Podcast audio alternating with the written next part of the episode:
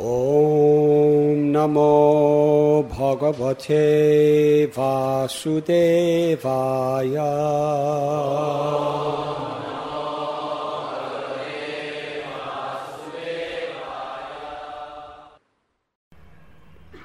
नाह्यस्या करिचिद् पुमान् वेदा यद्विज्ञासाय युक्ता मूयन्ति कवयोऽपि हापिः। न ह्यस्य करिचिद् राजान् पुमान् वेदविहित्सिताम् यद्विजि यद्विजिज्ञासया युक्ता मुयन्ति कवयोभिः O King, no one can know the plan of the Lord Sri Krishna. Even though great philosophers inquire exhaustively, they are bewildered. Purport by His Divine Grace, A.C. Bhaktivedanta Swami Prabhupada. The bewilderment of Maharaj Yudhisthira over his past sinful acts, his, the resultant sufferings, etc., is completely negated by the great authority Bhishma, one of the twelve authorized persons. Bhishma wanted to impress upon Maharaj Yudhisthira that since time immemorial, no one, including such demigods as Shiva and Brahma, could ascertain the real plan of the Lord. So what can we understand about it? It is useless also to inquire about it.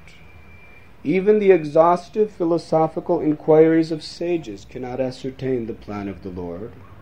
The best policy is simply to abide by the orders of the Lord without argument. The sufferings of the Pandavas were never due to their past deeds. The Lord had to execute the plan of establishing the kingdom of virtue, and therefore his own devotees suffered temporarily in order to establish the conquest of virtue. Bhishma Dev was certainly satisfied by seeing the triumph of virtue, and he was glad to see King Yudhisthira on the throne, although he himself fought against him. Even a great fighter like Bhishma could not win the battle of Kurukshetra, because the Lord wanted to show that vice cannot conquer virtue, regardless of who tries to execute it. Bhishma Dev was a great devotee of the Lord, but he chose to fight against the Pandavas by the will of the Lord, because the Lord wanted to show that a fighter like Bhishma cannot win on the wrong side. Can everyone hear in the back? Yes? Can everybody listen properly? O king, no one can know the plan of the Lord Sri Krishna. Even though great philosophers inquire exhaustively, they are bewildered.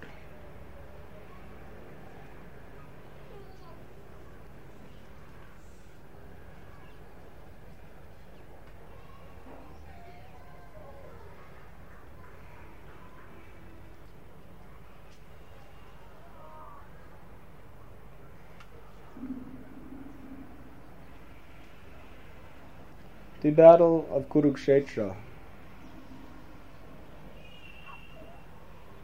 is often seen to be a great mystery. How is it that Bhishma, who was one of the twelve Mahajans, one of the supreme authorities of devotion to Krishna, why is he fighting on the side of adharma? Why did he not choose to fight on the side of Maharaj Yudhisthira? Yudhisthira Maharaj and his four brothers were pure devotees who had surrendered their body, mind, words, and lives in the service of the Lord. Duryodhana, although he was a very great politician and a very formidable warrior, all of his good qualities were utterly exhausted by the presence of envy in his heart. Envy of great souls, and greed for that which was not meant for himself. Time and time again, we find in the scriptures that anyone who envies a great soul, eventually all that person's good qualities and all his fortune is vanquished. In fact, there is no offense that the Lord takes so seriously as envy toward his pure devotees.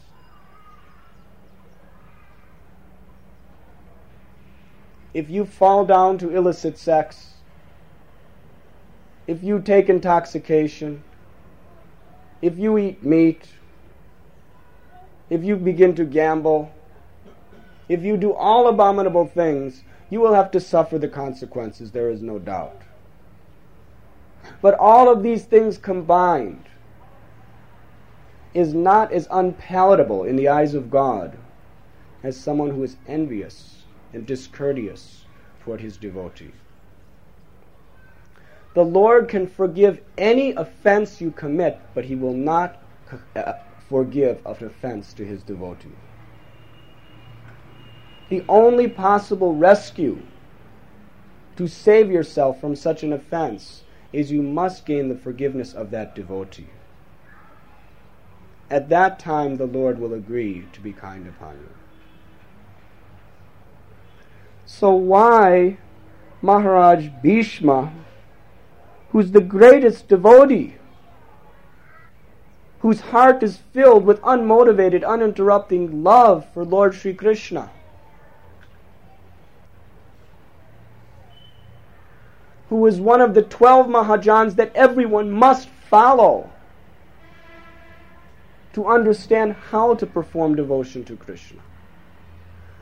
Why would such a great celebrated personality like this take the side of Duryodhana, who was not only envious of the Pandavas, not only constantly committing offenses and discourteous to the Pandavas, not only did he greedily usurp what belonged to the Pandavas, but on several occasions he tried to kill the Pandavas. Krishna had to supersede on several occasions to save them from the greed and the wrath of Duryodhana. And Bhishma, more than any other man on earth, knew exactly the mentality of Duryodhana and Dhritarashtra. Time and time again, he tried to give them good instruction. Do you know that your envy against the Pandava brothers, it is like kindling the fire within your heart, which is about to burn to ashes all of your good qualities, all your fortune, even your duration of life. But despite so much good counseling by great souls like Vidura and Bhishma, even Lord Sri Krishna himself begged and pleaded with the Kurus. Be reasonable. Be humane. Give them a little land, something, just as a gesture that you have some affection, some respect for them. Duryodhana replied, I will not give them enough to stick the pin of the head of the pin through. He tried to burn them to death in the house of Varanavata. He fed Bhima poison and after Bhima was apparently killed, Duryodhana threw him in the Ganges, thinking he was dead, poisoned, and drowned. Why in the world would Bhishma want to take the side and fight and give his life on the side of irreligion?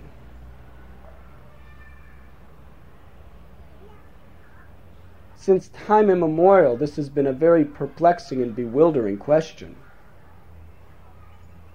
Many people say he was obliged to do so, because after all, he was a servant of the Kuru dynasty, and he was accepting his room, his board, and everything he had from Dhritarashtra and Duryodhana.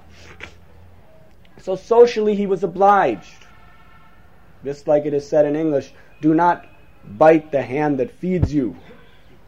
So some people have that explanation that it was not polite for him to bite the hand that was feeding him for so many long years.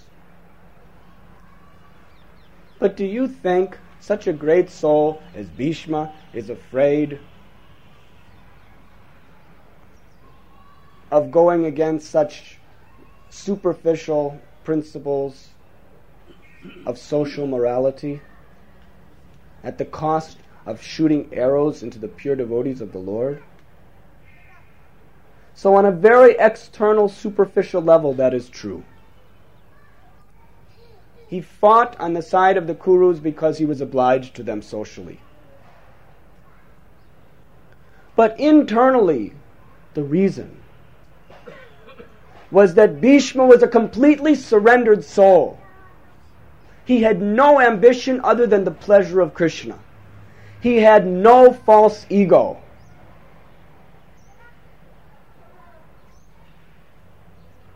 He was completely pure. His only motivation was to execute the will of God.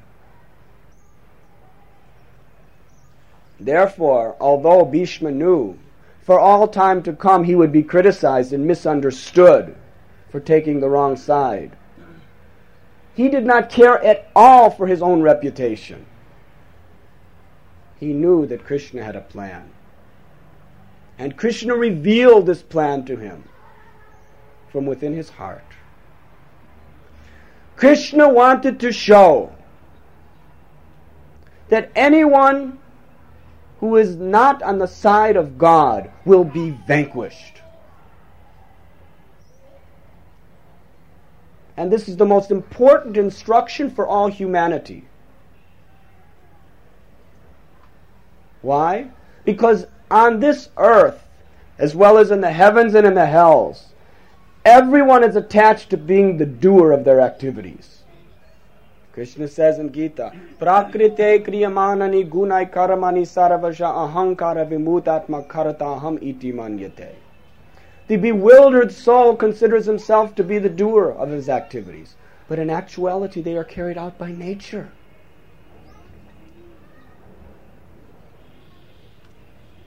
You see, we are completely dependent on the mercy of God at all times. If you think that you can be a success in life by your endeavors, then you are fool number one.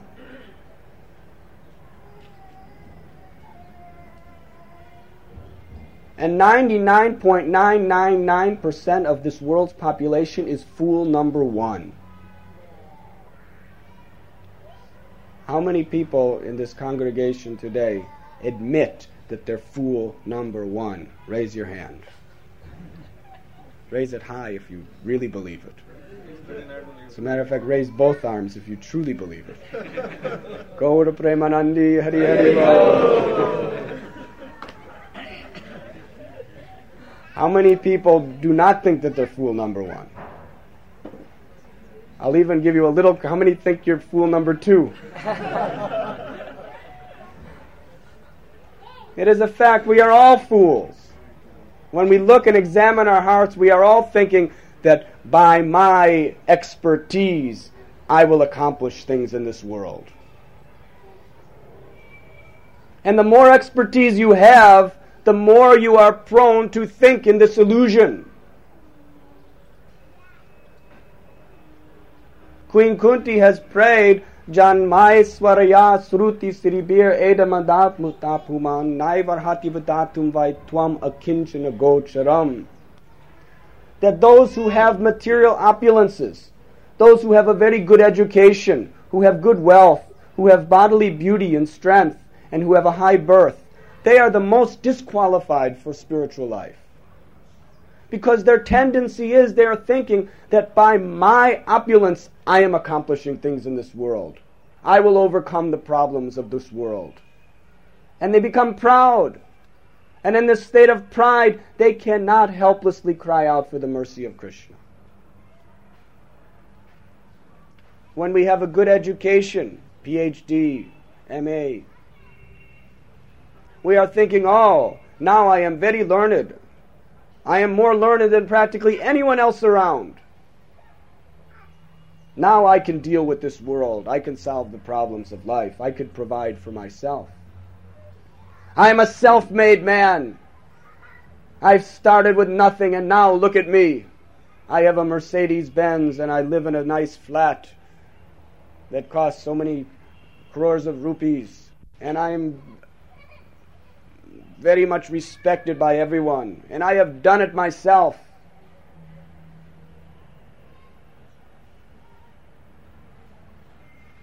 You say that to a devotee, and what will he say to you? He will say, Excuse me, my dear sir, you may be very great in the estimation of fools and rascals, but in my eyes, you are fool number one. huh? Sometimes we are not so blunt, but that's what we think in our heart.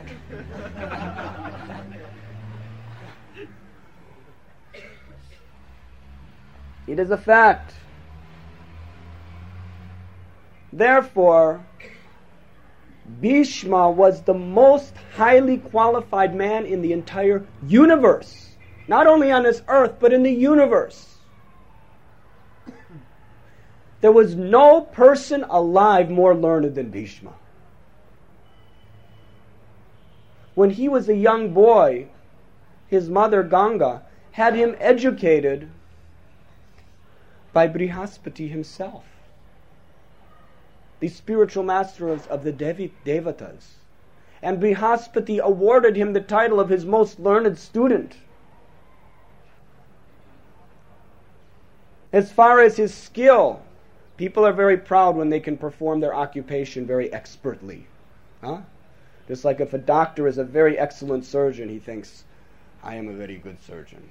Ah, see my credentials or if a businessman is very shrewd and very careful to be able to um, defeat all his competitors, he is very proud. If a politician is able to, through all types of political manipulation, destroy his opponents, he is considered very great. If an athlete can somehow or other conquer all his opponents, he is considered very, very important within society.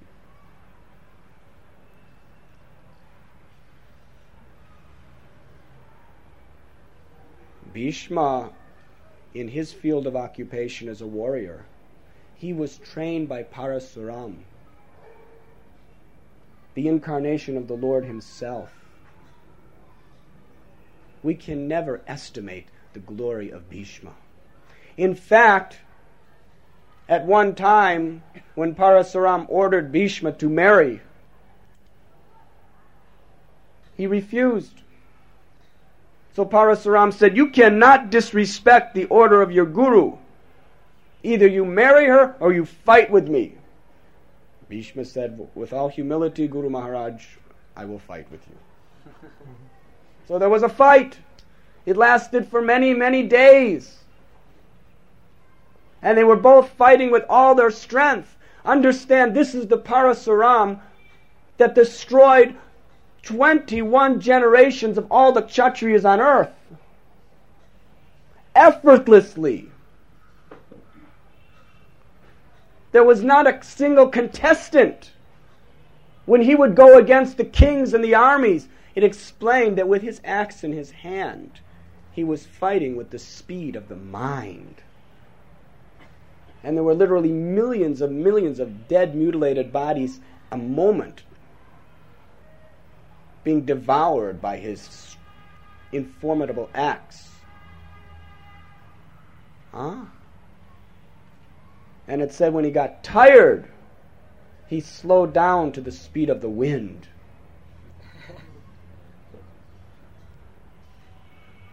This was the power of Parasuram. And yet he imparted all of his secrets and all of his mercy upon Bhishma to the extent that when they had a fight, they were both fighting as hard as they could, and neither one could defeat the other. Finally, Bhishma simply out of respect, said, All right, Guru Maharaj, you have won. And Parasuram was so proud that he was the greatest, most powerful warrior in all the universe that he embraced Bhishma with tears in his eyes and he said, I am most proud of you today. There is no one so glorious as you. He was the most learned. He was the most powerful. He was the most virtuous, pious in every respect. He was the most glorious man on earth. Therefore, because he had such a uniquely elevated position, Krishna wanted to show the extreme example. And therefore, he had to choose Bhishma to be the one to set this example. What was the example? That however great you are, if you are not devoted in the service of God, if you are against the will of God, you will be vanquished. Therefore, the Lord wanted Bhishma, who had all the material skills. He could have personally, single handedly destroyed the whole Pandava army. In one day, he destroyed half the army. Duryodhana one time he said, Bhishma Dev, you are not fighting very hard. You are you have a soft corner for the Pandavas, therefore you're not really fighting. What kind of a nonsense Kshatriya are you? A Kshatriya is supposed to be chivalrous and heroic and fight and give his life. He can't be political on the battlefield. And Bhishma was insulted. He said, All right, tomorrow I will fight hard. And that next day, he destroyed, he devastated half the army. Single handedly. And the Pandavas just had to stand there watching. There was no use even trying to fight him. It was like trying to stop a cyclone with a bow and an arrow. Huh? This was the power and strength of Bhishma. And the next day, the Pandavas knew the rest of the army would be defeated. Therefore, along with Krishna, they had to approach Bhishma and beg humbly, please tell us how to kill you. Otherwise, there's no way we can possibly win this war. And Bhishma had to tell them how he could be killed. With great happiness. So try to understand that however great you may think you are, if you are not living according to the will of God, you will be destroyed. All your fortune will be vanquished. Who are you compared to Bhishma? Therefore, this is Krishna's example. And Bhishma is such a surrendered and pure hearted soul that just so Krishna could teach this lesson to all humanity, he agreed to be on the side of this wicked hearted, envious Duryodhana. He was willing to accept all the criticism and infamy and all the misunderstanding that practically 99% of the population they cannot understand why Bhishma did it. He was willing to be completely misunderstood and criticized to fulfill the will of God. That is the quality of his surrender. Therefore, when a devotee hears how Bhishma took the sides of Duryodhana, he is not bewildered. He is not thinking, why Bhishma is doing like that. Tears come to his eyes. He's thinking, what a glory! How much he's willing to sacrifice of his own prestige simply to show compassion to humanity. It was topmost compassionate offering to all of humankind. He was willing to be the sacrificial lamb and even be killed to give us the most important instruction of our life that however great you are, whoever you are, if you are against God, you are destroyed. Therefore, it is said in Bhagavatam, अथापुम वेद विजश्रेष्ठस वारणश्राम विभागशश्वनुष्ट तस्य धर्मस्य संसिद्धिर हरितोषणम that whatever your occupation, it should be executed for one purpose and one purpose alone to please Krishna. If Krishna wants you on the wrong side, if that's what pleases him, that is my life and soul. Here Bhishma is explaining that no one can understand the plan of Lord Sri Krishna. Even the greatest philosophers, they inquire exhaustively and they are bewildered. Try to understand how much Lord Krishna is misunderstood. Because factually, unless you hear the knowledge of the Shastra from a bona fide spiritual master, you cannot understand what's taking place.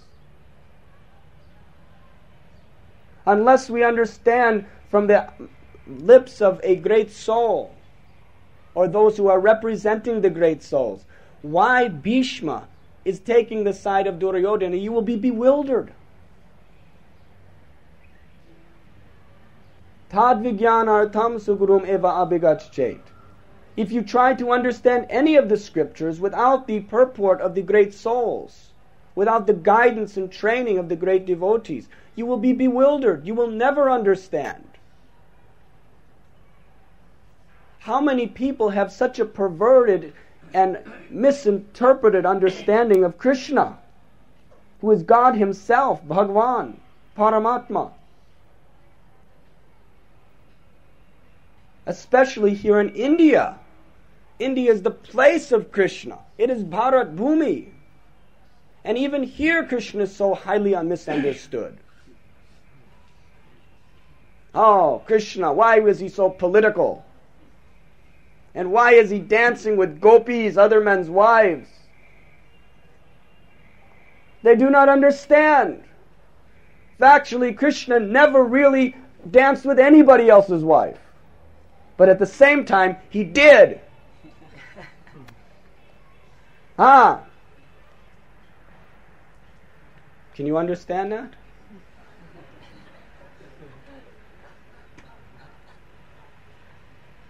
Srimati Radharani was simultaneously his wife and not his wife.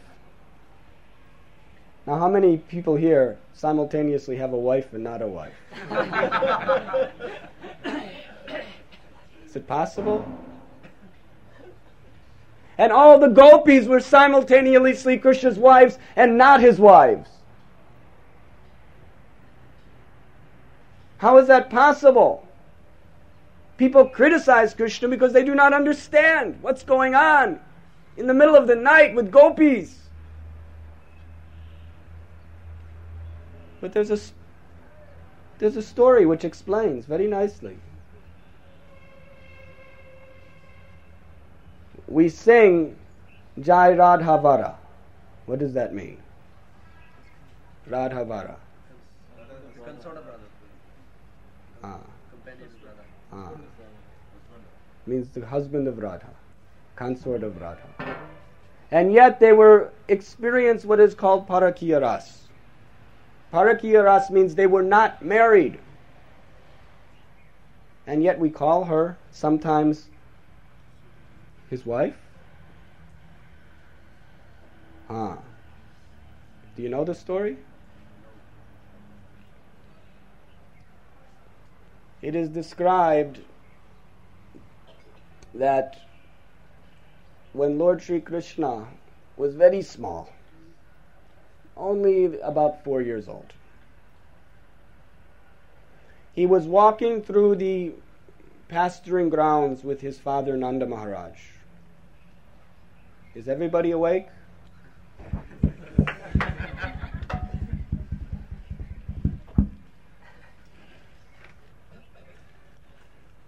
He was going to get the cows, and clouds formed in the sky. Ah, and it began to rain.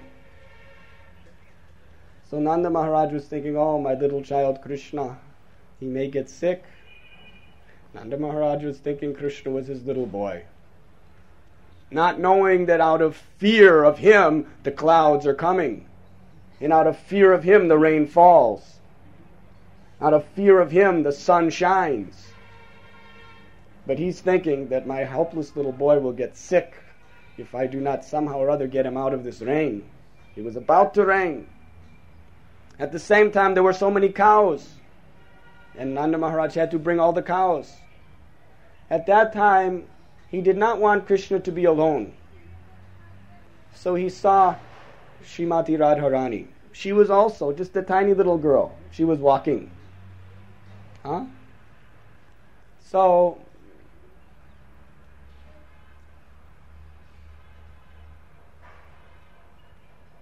Nanda Maharaj called for Sri Radhika.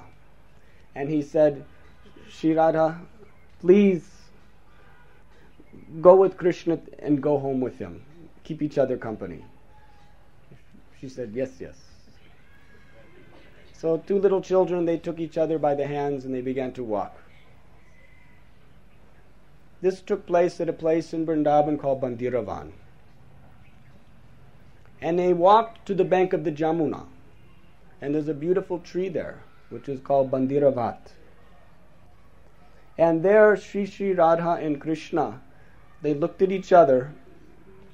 And as they looked at each other, they began to smile. And just at that time, some of these Sakhis, the intimate maidservants of Sri Radharani, they appeared on the scene.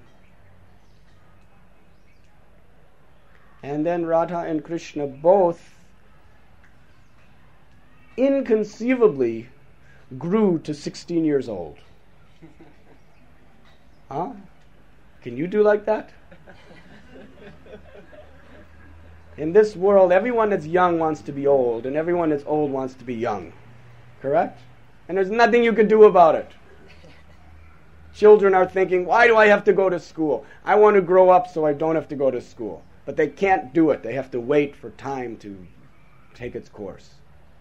And after you're out of school and you're starting to grow old and your limbs are starting to deteriorate and you have so many responsibilities and bills and crazy children all around you, you're thinking, why can't I be young again and go back to school? But I can't. There's nothing I can do. But Krishna is Svarat, he is completely independent. So Radha and Krishna, simply by their desire, they became 16 years old. At that time, Lord Brahma appeared on the scene, as did Lord Shiva, as did Narada Muni, and many other great sages and demigods. And there was a beautiful wedding ceremony performed. The head priest was Lord Brahma himself. He chanted all the sacred mantras, he performed the Agnihotra, and then Sri Sri Radha and Govindaji, they exchanged garlands, and they were officially and formally married. It is called a Gandharva style marriage. And then after the wedding was performed, the demigods offered their obeisances to Radha and Krishna. Everyone left. Radha and Krishna were standing there, looking at each other, smiling. And then once again, they transformed into four year old little children. And they said, Please do not tell anyone about this. and then they both, they both went back home and nobody ever knew. Now you tell me this. If Lord Brahma comes to perform your wedding ceremony, and Lord Shiva and Lord Narada Muni as the witnesses, do you consider that marriage is authorized? Huh? Of course. But because it was not with the parents' permission, and because no one knew, socially they were not married.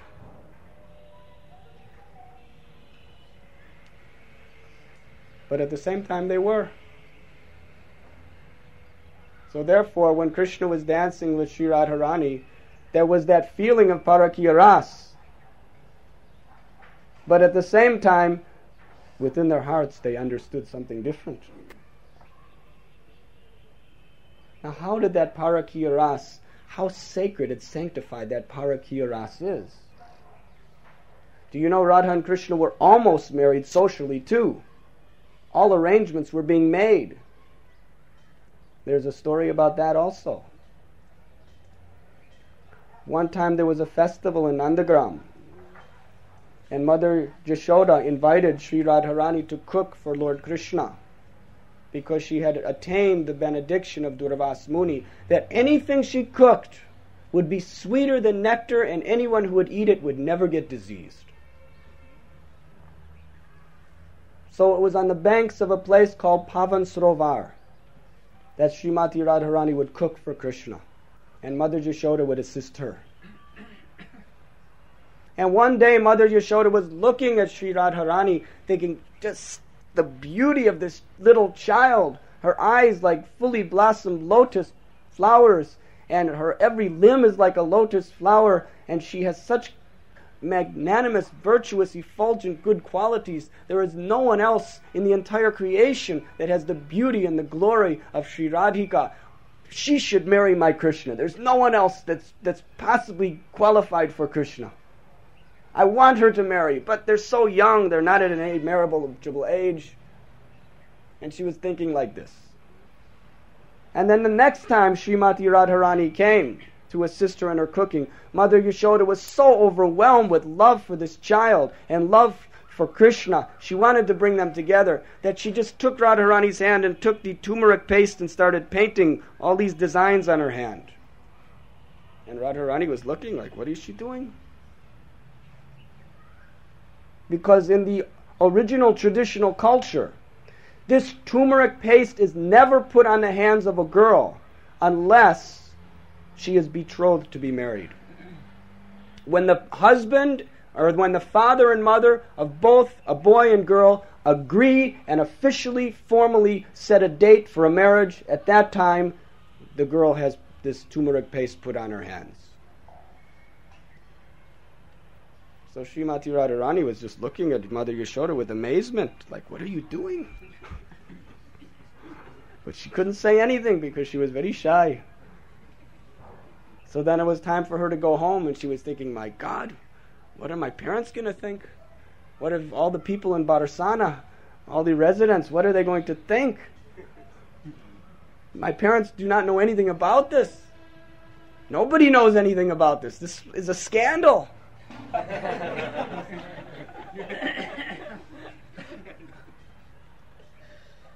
So on the way to Barsana, she went to a little kund, which is a very famous place today. It is called Pili Pokar.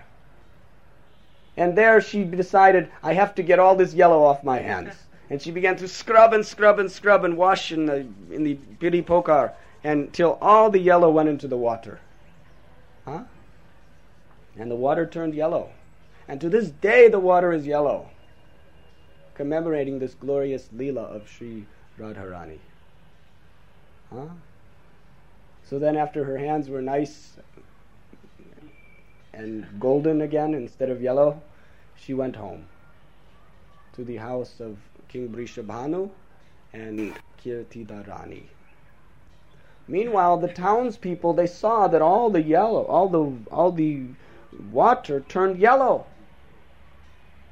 And you know, everyone in Barsana was only thinking about how to bring Radha to Krishna, and everyone in Nandagram was always thinking about how to bring Krishna to Sri Radha. So immediately they could understand what had taken place. That Mother Yashoda painted her hands with turmeric and she washed them off. And they were all celebrating, Jai Ho! Radharani is going to marry Krishna.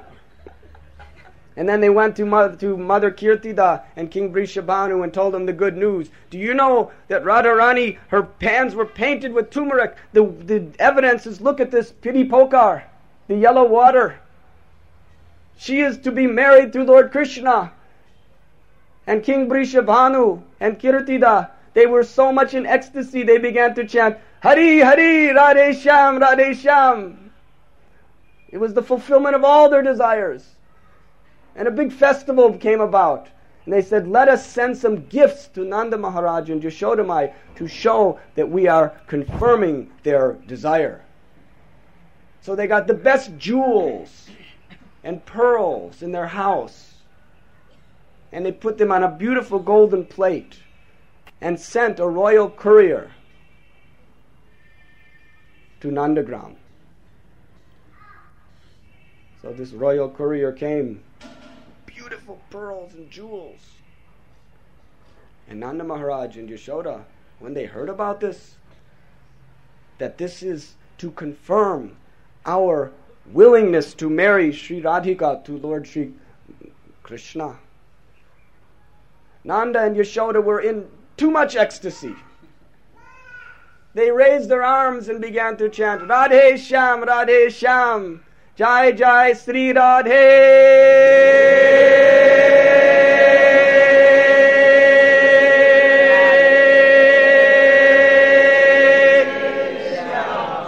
And when all the Brijbasis in Nandagram heard that the marriage was to take place, they were all overwhelmed with happiness. They all raised their arms and began to chant Jai Jai Sri Radhe.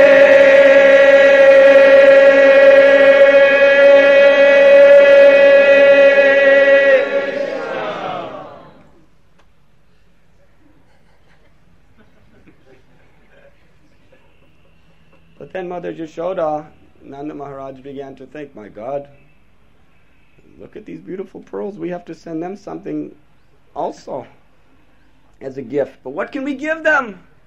These pearls and jewels are so valuable. We have nothing with our entire Braja community that compares to this. This is an embarrassment. We should send them something equal to or better. So they were feeling very bad. They were embarrassed. At that time, there were so many guests coming to offer their best wishes and their congratulations that they had to go out and greet the guests. At that time, Lord Krishna took the pearls and the jewels. And he went out into the pasture grounds. And then he went into the agricultural fields. And he was thinking that my parents, they want nice jewels better than these. So I have seen my father, he takes the grains and the rice and puts them in the ground, and so many grains come. So he began to dig holes in the ground, deep into the ground, and he started bearing all the jewels and pearls, thinking they will grow. what is the problem? We are Brijvasis, we know how to deal with these matters. so then, after some time, Yashoda and Nanda Maharaj, they come back into the room. Where are the pearls? Where are the jewels? My God! They began to look everywhere, in all directions. They could not find it. Then they realized somebody must have taken them. And in all of Nandagram, there is only one person who would do such a thing as stealing jewels and pearls, and that happens to be our son, Gopal. he is infamous as Makhan Chor. He'll steal anything. Now, because these were so valuable, this was a very delicate situation. They brought Gopal, come, come here, have some nice um, sandesh and some pera and some rabri and some uh, nice foodstuffs. Now, did you happen to take those jewels and pearls? and he said, Yes, of course I did. Can you please kindly tell us where they are? he said, I buried them in the ground. you buried them in the ground. Why? Because I know you want to give a gift to Rishabhanu Maharaj. So we, we eyes, little sprouts started coming out of the ground. Little tiny sprouts. And then it began to grow into a little plant and then it grew into a little sibling of a tree, and then it became a full tree, and before their eyes, the tree began to fructify with thousands and thousands of most beautiful pearls and jewels. Nanda Maharaj was struck with wonder.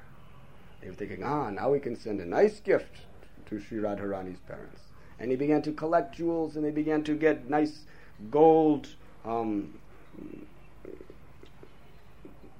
ornaments and they began to make with the gold bangles and crowns and bracelets and um, necklaces and they began to um, place these fine, fine jewels and pearls throughout these gold ornaments. And they put them on a beautiful silver plate and sent with a royal courier this nice gift to Barasana Dham. And then they got ox carts and filled the ox carts with all the other pearls and jewels and also sent them to Barasana.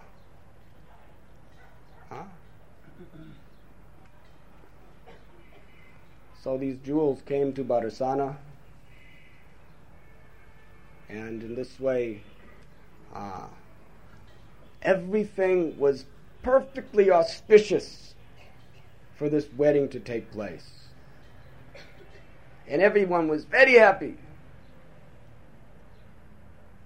But there was one personality who took it as her mission to stop the marriage.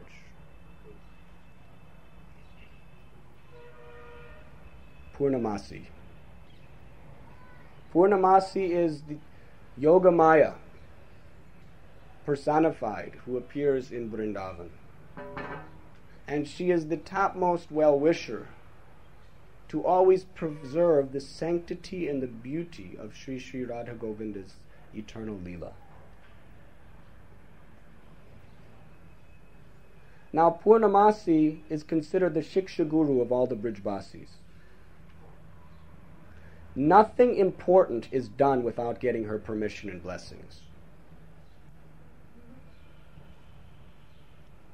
She's very senior. She's senior most of all the bridge Brijbasis. So when all the arrangements were being made, naturally Nanda Maharaj and Yashoda Mai, they came to Purnamasi and said, Ah, we want to uh, marry Radha and Krishna. We are coming for your blessings. She said, Ah. She began to think. She was thinking if Radha and Krishna get formally married, then the sweetness of Vrindavan will be spoiled. Krishna has 16,108 wives in Dwarka. This is called Swakiya Ras. But the sweetness of conjugal love without marriage,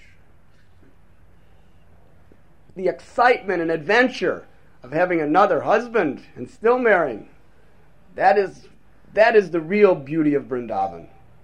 So somehow or other, this marriage has to be stopped in order to preserve the mood of Braja. So she responded, Huh? You want to marry Radha and Krishna? According to their astrological horoscope, it is not the right time. If they were going to get married now, they would have a lot of trouble and it may not last. So, therefore, I think you should wait. They're still young, let them grow older. Huh? And at that time, then we can go to Mathura and we can present this idea to, Gargarish, to Gargacharya, and then we can get all of their blessings. So, of course, no one can do anything without the blessings of Purnamasi, so they put the marriage on hold. And in this way, Purnamasi saved the day.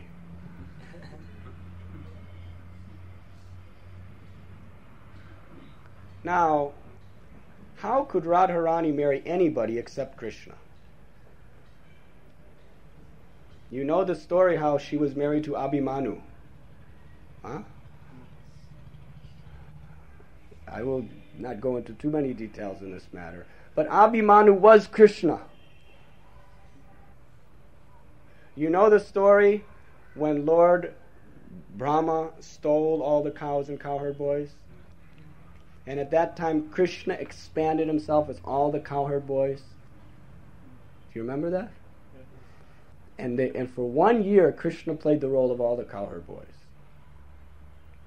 At that, during that year, Nanda Maharaj was approached by Krishna and said, "You know, Nanda Maharaj, I think all these gopis and Braja should be married to the cowherd boys before they get too old."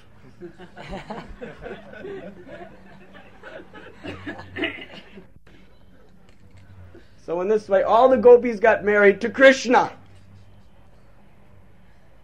Huh?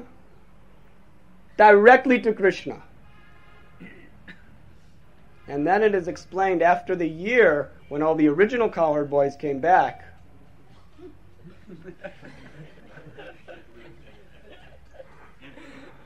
Huh? They all understood what was happening. And out of respect, they would never even touch their wives. They knew that actually they're for Krishna. But still, they had that mood that they're my wife. Just in order to enhance Krishna's Leela, to make their, their, their loving pastimes more exciting, more adventurous, more sweet. Now, at that time, Krishna expanded himself as a cowherd boy who was the um, son of Jotila. His name was Abhimanyu. Abhimanyu was the incarnation of Krishna's shadow.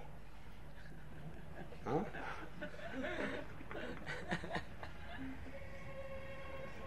and it was this Abhimanyu that married Sri Radharani. And there are so many pastimes in Vrindavan about how Krishna would do so many tricks to huh, somehow or other steal Radharani away. And it would just add that nectar of, of sweet excitement to their pastimes. But actually, it is said Abhimanyu, although he played the role, he was Krishna himself but in the form of the shadow, he never even touched Radharani's hand because he knew it was meant for Krishna alone. So all the Brijabasis, they are simply consciously endeavoring to make Radha and Krishna's pastimes more pleasing. So, with this background information, how can anyone say that Krishna did anything immoral? First of all, they were married by Brahma. Second of all, he expanded himself to be her husband.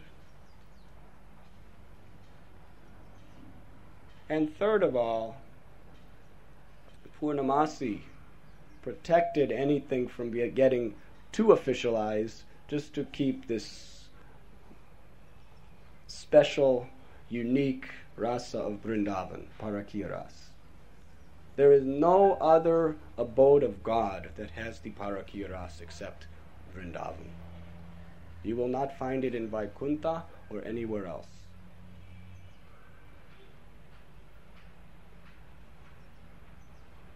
So Krishna's Leela is very inconceivable.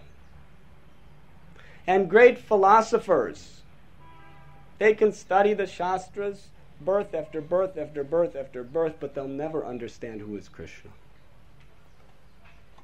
It is only when we hear from the devotees that we can understand the inconceivable Leela of Krishna. And even then, we can only get a trace of a comprehension of this divine Leela. Bhishma himself, who is the greatest of the Mahajans, he is saying, I cannot understand Krishna's Leela. I can only accept that it is supremely glorious and I can only relish it with my heart and soul.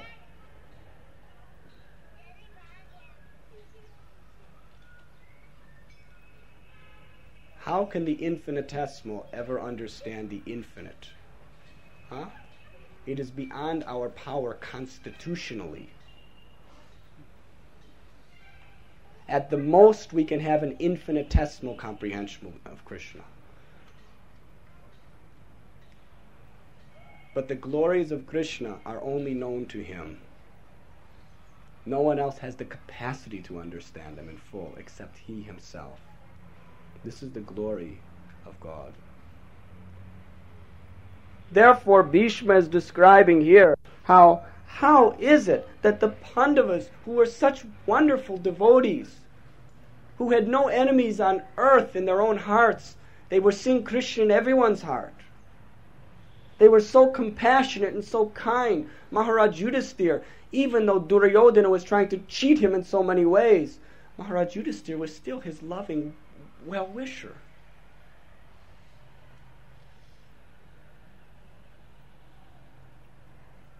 There's a story in the Mahabharata where Duryodhana was about to be killed and kidnapped while he was trying to insult the Pandavas. He ran into a tribe of, one time he was defeated by a Gandharva, another time a tribe of other warriors. They completely defeated him, they tied him up, they captured him, and Yudhisthira Maharaj came to fight to save him. This is how forgiving and magnanimous he was. Why is it that such a person as Maharaj Yudhisthira can be banished to the forest for 14 years with nothing, losing everything, losing all his prestige, his wife, his wealth, everything? How is it possible? Why did Krishna let this happen? Bhishma says, I cannot understand Krishna in full. All I can understand is that whatever he does to his devotees is perfect and complete. Everything he does is his mercy. How is it his mercy? Maybe you can get some understanding, maybe you cannot. Don't worry about it. Don't try to intellectualize how Krishna's mercy is coming down. For one who is surrendering to Krishna, for one who is endeavoring sincerely to be his devotee, that devotee is under his internal energy. Daivi mahatmanastumam bharata daivim prakriti mashyata. The great souls anyone who is endeavoring to serve a bona fide spiritual master is under the internal energy of the Lord.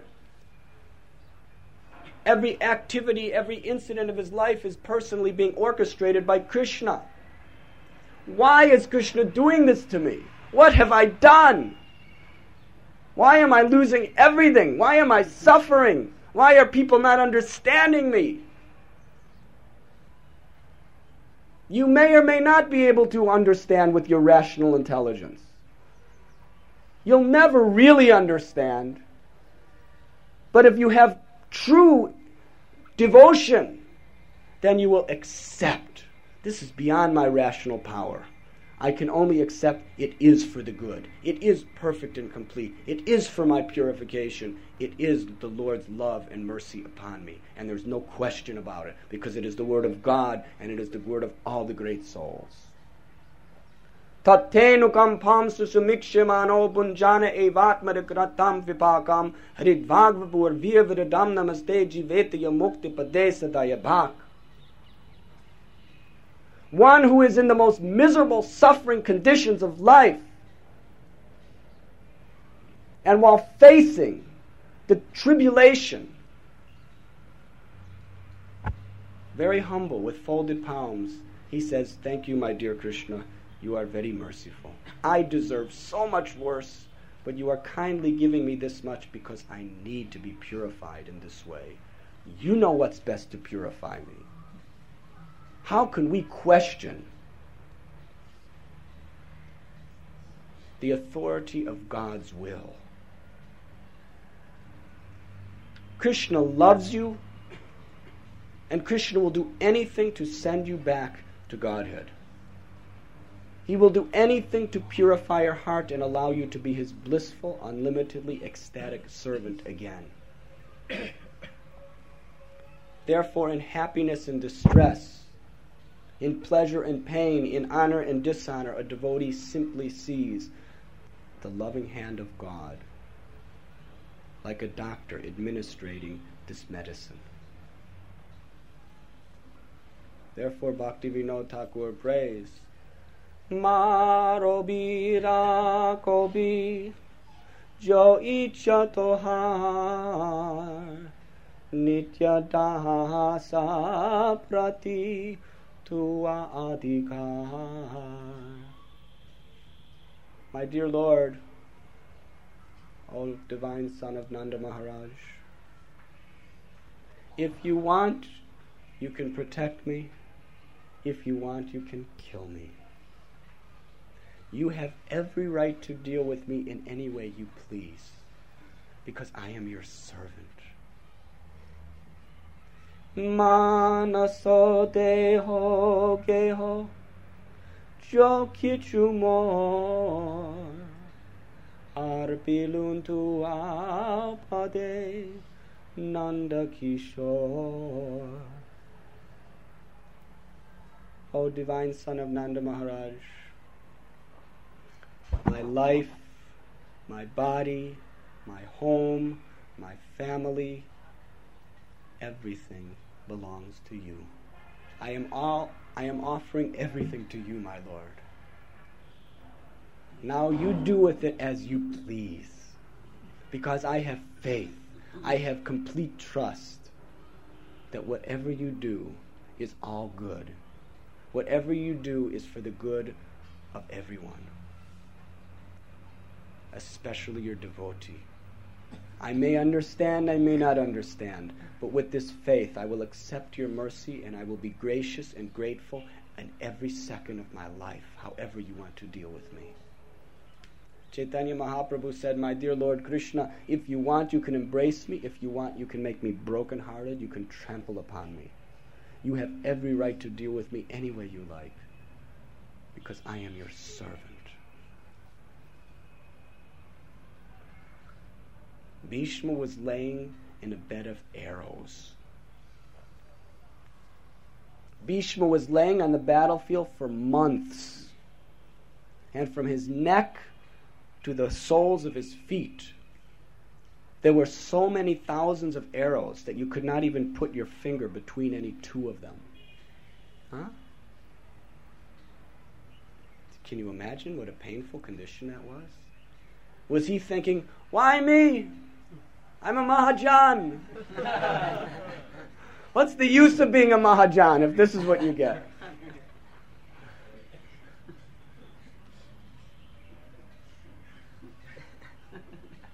No, he was thinking, ah, Krishna, you are so kind. You are giving me just what I need. Every arrow is just like a kiss of love in my body. I'm so pleased to feel this. This was his faith. Now, whatever tests that God may put you through, compare that to being to laying in a bed of arrows. And Bhishma was grateful. He was feeling great happiness because he had faith. And it is that faith that opens the doors to the spiritual world. And the spiritual world is within your own heart. So, by associating with saintly persons and hearing from them submissively, that door of faith will open our heart. And then we become most fortunate because the Lord and the entire spiritual world will be revealed to you from within.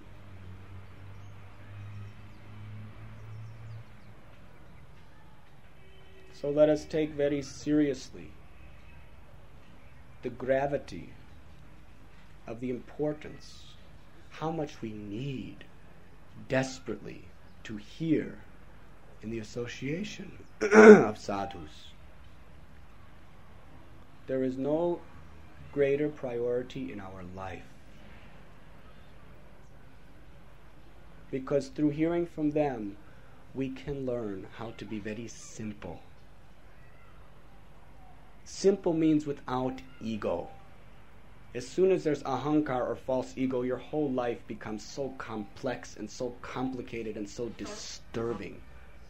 But when you have no false ego, your life is very simple and happy. What is that simplicity? That you are simply willing to accept every situation of life as the kind, loving mercy of Lord Hari. Thank you very much. Hare Krishna. There any questions? Yes. As uh, Maharaj said, that he is a fool man who thinks about that, uh, who thinks proud about himself that he has attained all this material prosperity like self-development or he has attained all this bungalows or Mercedes car or anything. He is a fool man because whatever that comes is from Krishna's will and wish. It is not we that we are doing it. From the outside way, it looks very nice, okay. But to be very much specific, I can tell about my own example. When exactly when we get any success in our life, at that point of time, we don't think that point that okay, that Krishna has come. At that time, we become very proud of ourselves Mm. that we have achieved it. Mm. Afterwards, due to association or somewhere or the other, we feel it okay, everything is a Krishna. But during that point of time, we feel that we are done it. Now, Mm. how to see to it that at that point of time we feel it that it is Krishna who has done it and not we have done it. Because at that time ego comes in our mind. But after sometimes, okay, by association we might be on a proper level. How to see to it that we come at that time when we get the success, we feel it that okay, that is the Krishna's who has done it, That we. comes through conditioning. The reason why our tendency is to immediately become proud when we are successful, that is due to conditioning to think I am the doer. Huh? You have been thinking like this for many births. So even though with your intelligence you know better, the conditioning is very strong and deeply rooted in your heart. So therefore, through the association of saintly persons, we have a higher intelligence. Through chanting the holy name and following spiritual disciplines, we recondition ourselves to seeing Krishna as the doer. And gradually, it is not all of a sudden that this takes place.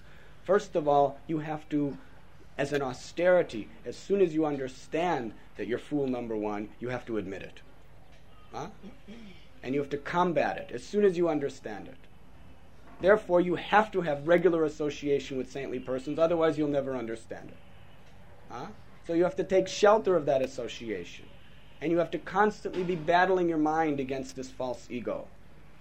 And gradually, through this process of chanting the holy names and associating with saintly persons, we recondition ourselves. And then, by reconditioning ourselves, it becomes our natural it is the nature of the soul to see Krishna behind everything. It is the nature of the soul to be more humble, humble than a blade of grass. We simply have to purify through the process of devotional service this deadly enemy of pride from our heart.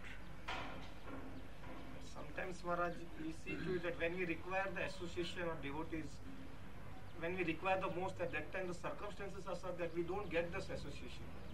How to see to it that when we require the most, we get the best association? If you are sincere, Krishna will arrange.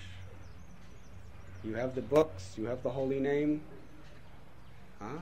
This is also association. If you are sincere, you can also remember the words of the great souls. Huh? But whenever the opportunity comes, you should also sit at their feet. But through their instructions, they are always present. It is mentioned in the scriptures that Guru sees a king or ordinary, ordinary person, rich or poor person, or maybe all the devotees or his students in the same plane. So how is that the Guru like Dronacharya has asked a thumb of his student of Eklavya as a Guru Dakshina and he didn't ask which he could have asked from the his uh, students like uh, Pandavas or Kauravas. for several reasons. One is Drona knew that Krishna wanted Arjuna to be glorified as the greatest warrior.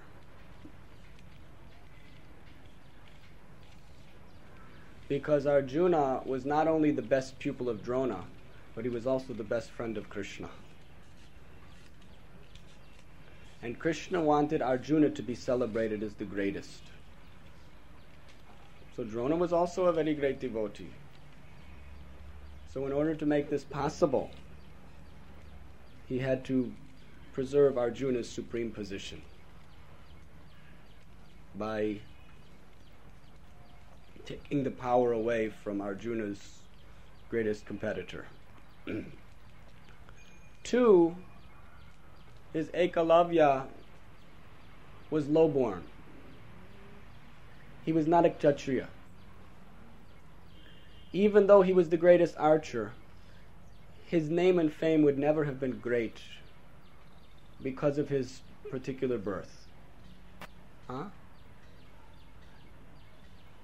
Therefore, Drona understood that Ekalavya was such a dear and devoted servant that he wanted Ekalavya to be famous and loved throughout history.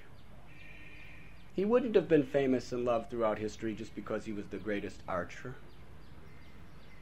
Arjuna was famous and loved throughout history not because he was the greatest archer, but because he was the greatest devotee. Now, in so many other times in history, there were great archers, correct? How many do you remember? But nobody remembers a great archer. But people remember great devotees. So therefore, Drona wanted Ekalavya to be famous for his devotion. And therefore, by telling him to cut off his thumb as Guru Dakshin for him, what was the sacrifice of love he was offering to his Guru?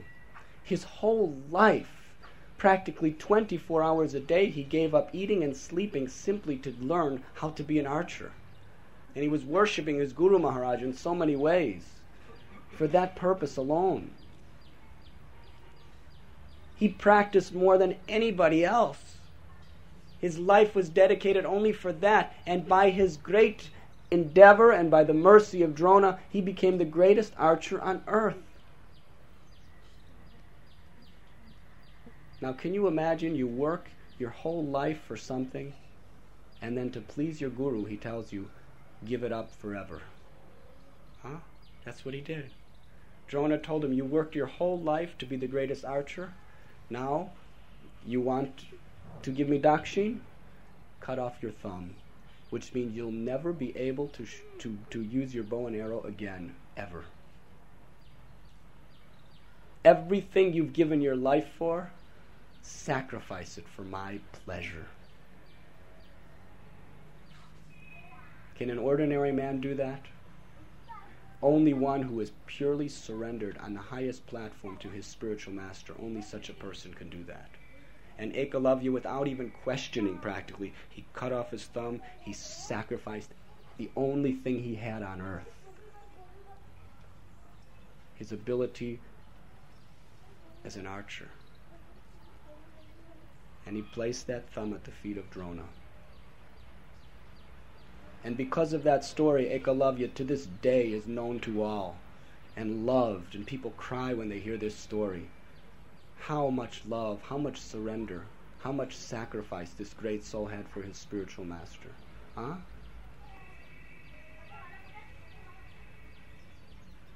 Isn't that far deeper than being a great archer? So, because Ekalavya was such a dear disciple to Drona, who surrendered everything, Drona wanted to make him famous throughout the world. He wanted him to, he wanted him to preach a high standard of devotion.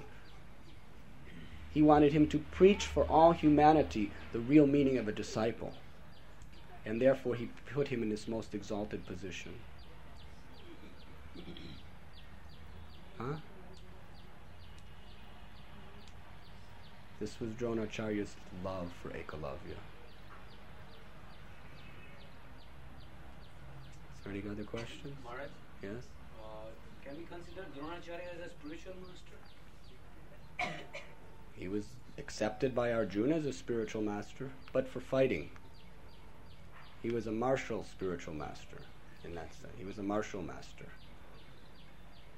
But in those days, you, the Pandavas, they would treat their guru for fighting the same way as they would treat their spiritual master, with great devotion, respect. They would inquire submissively, they would render service.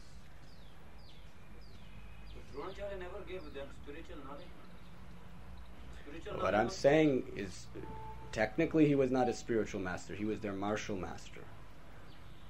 But they would approach him in the same way as a master.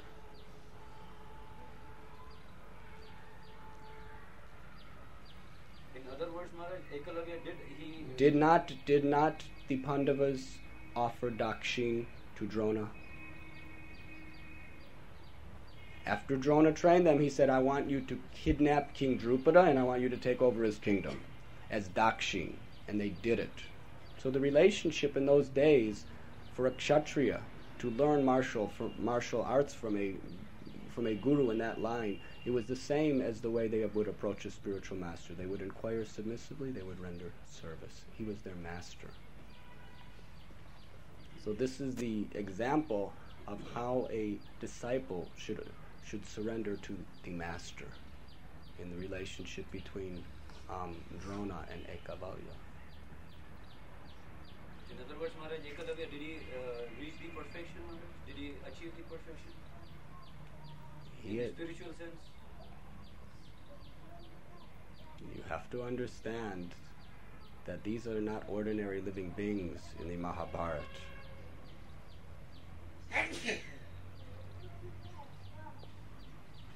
He attained a unique position in the history of the scripture of Mahabharata.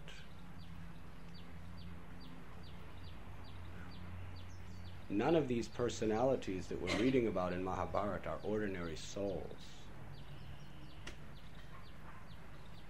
They are special, empowered servants of the Lord.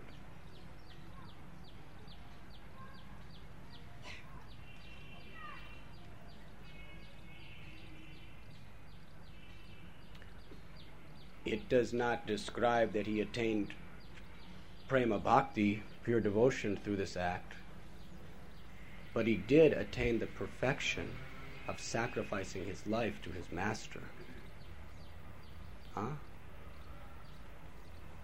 And therefore, that same sentiment of sacrifice should be understood in our relationship with our spiritual master. The Mahabharata was staged by Krishna. He purposely staged this great personality to be in this position to teach us a lesson.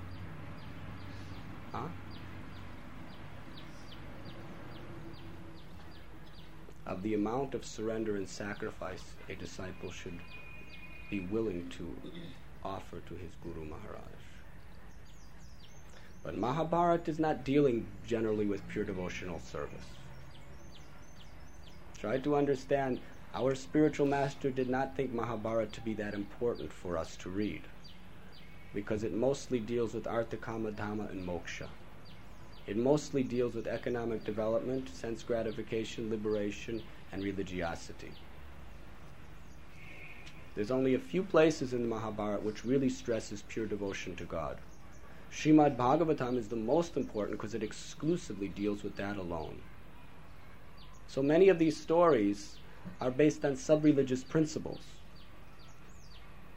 Therefore, if you hear them from a spiritual, bona fide spiritual master, even these stories which are based on sub religious principles, you can understand the essence of it and apply it to pure devotional service. Huh?